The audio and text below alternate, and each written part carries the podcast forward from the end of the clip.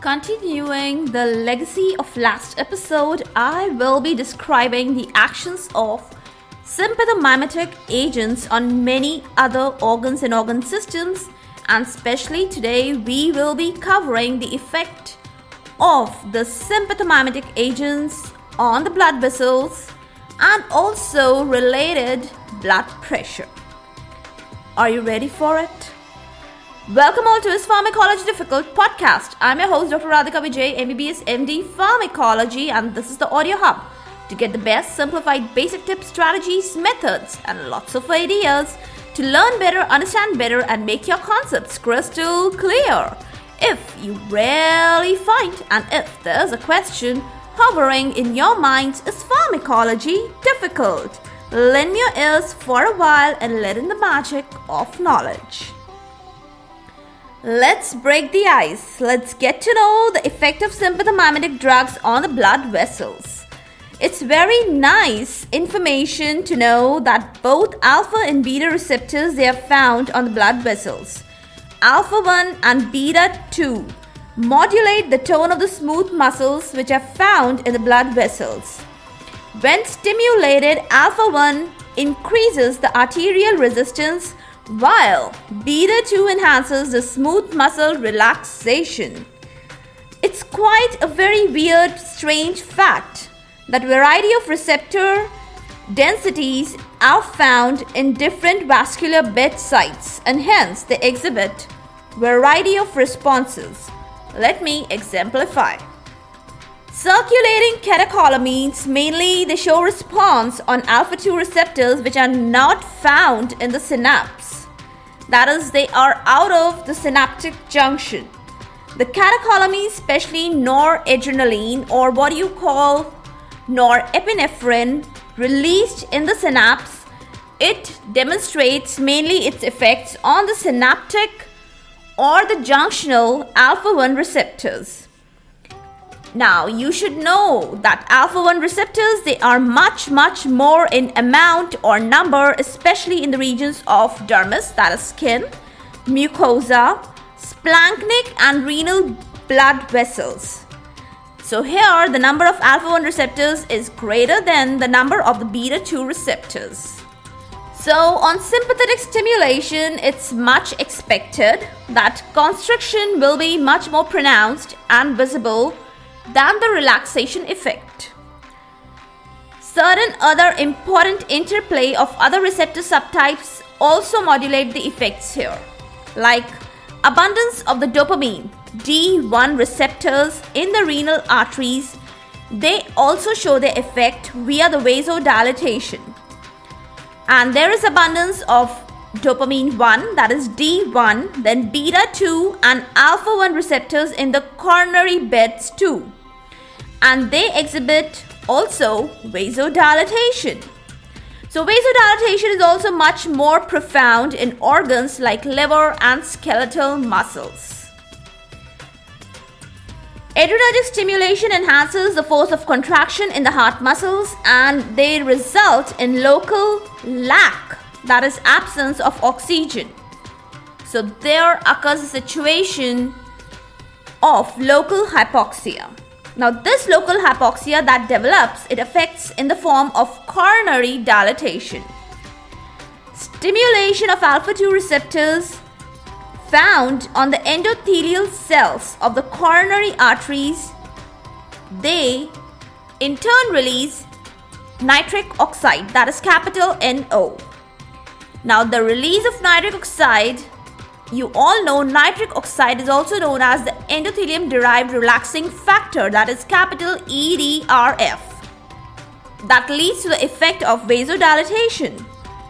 And what more can you expect? Added to this is the abundance of beta 2 receptors stimulation. All in all, what is happening? Peripheral resistance is decreasing. And there is a lot of vasodilatation.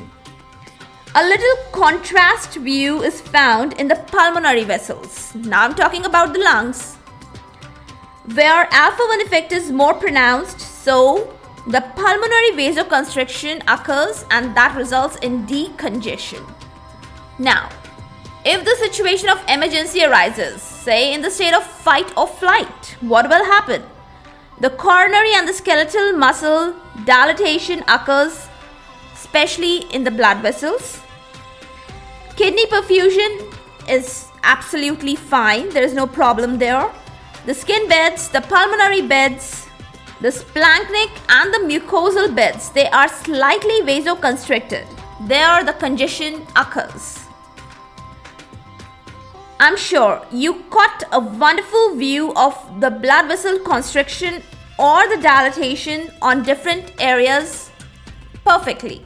There is no confusion and there is no dilemma regarding the perfect picture of the blood vessels at various sites. Now, closely related to the peripheral resistance is the blood pressure, right? So, let's talk about it. I'm sure you know what I'm hinting at. If we talk about individual catecholamines, then to start with, let's talk about noradrenaline.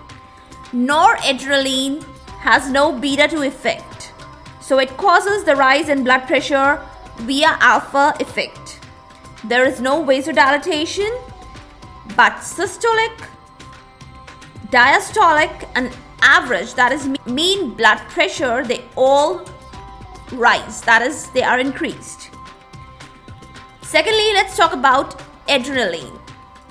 Now, adrenaline or epinephrine given by a slow parenteral route, it highly affects the vascular beta 2 receptors as compared to the alpha receptors. It can be given either intravenous or subcutaneous slow route. It causes rise in systolic blood pressure, but the diastolic blood pressure it falls. And what about the average or the mean blood pressure? Well, the average blood pressure and also the pulse pressure they both rise. So everything is rising except the diastolic blood pressure. Now, since we have talked about the slow parenteral route infusion of adrenaline, next we should know about the speedy injection of adrenaline. What effect does it has? If the speed of adrenaline injection is hastened, then as on the experimental route or basis it has been observed in the animals.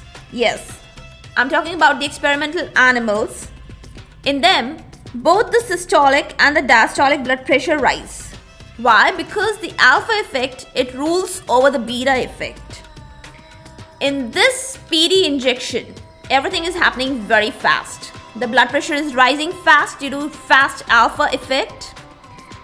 Then can you imagine there is a fast uptake too? And because the reuptake of the adrenaline, its termination of action is very fast again. And the blood pressure is returning to the normal fast. I hope you are getting it. But, now this is only the alpha effect I'm talking about. The beta 2 effect, that is a later effect, it stays on, and the average blood pressure it falls down due to the continued effect on the beta 2 receptors. Now the picture you can imagine is crystal clear. It's a biphasic response. Rapid rise due to alpha effect, then there's a reuptake and there's a termination of action of alpha.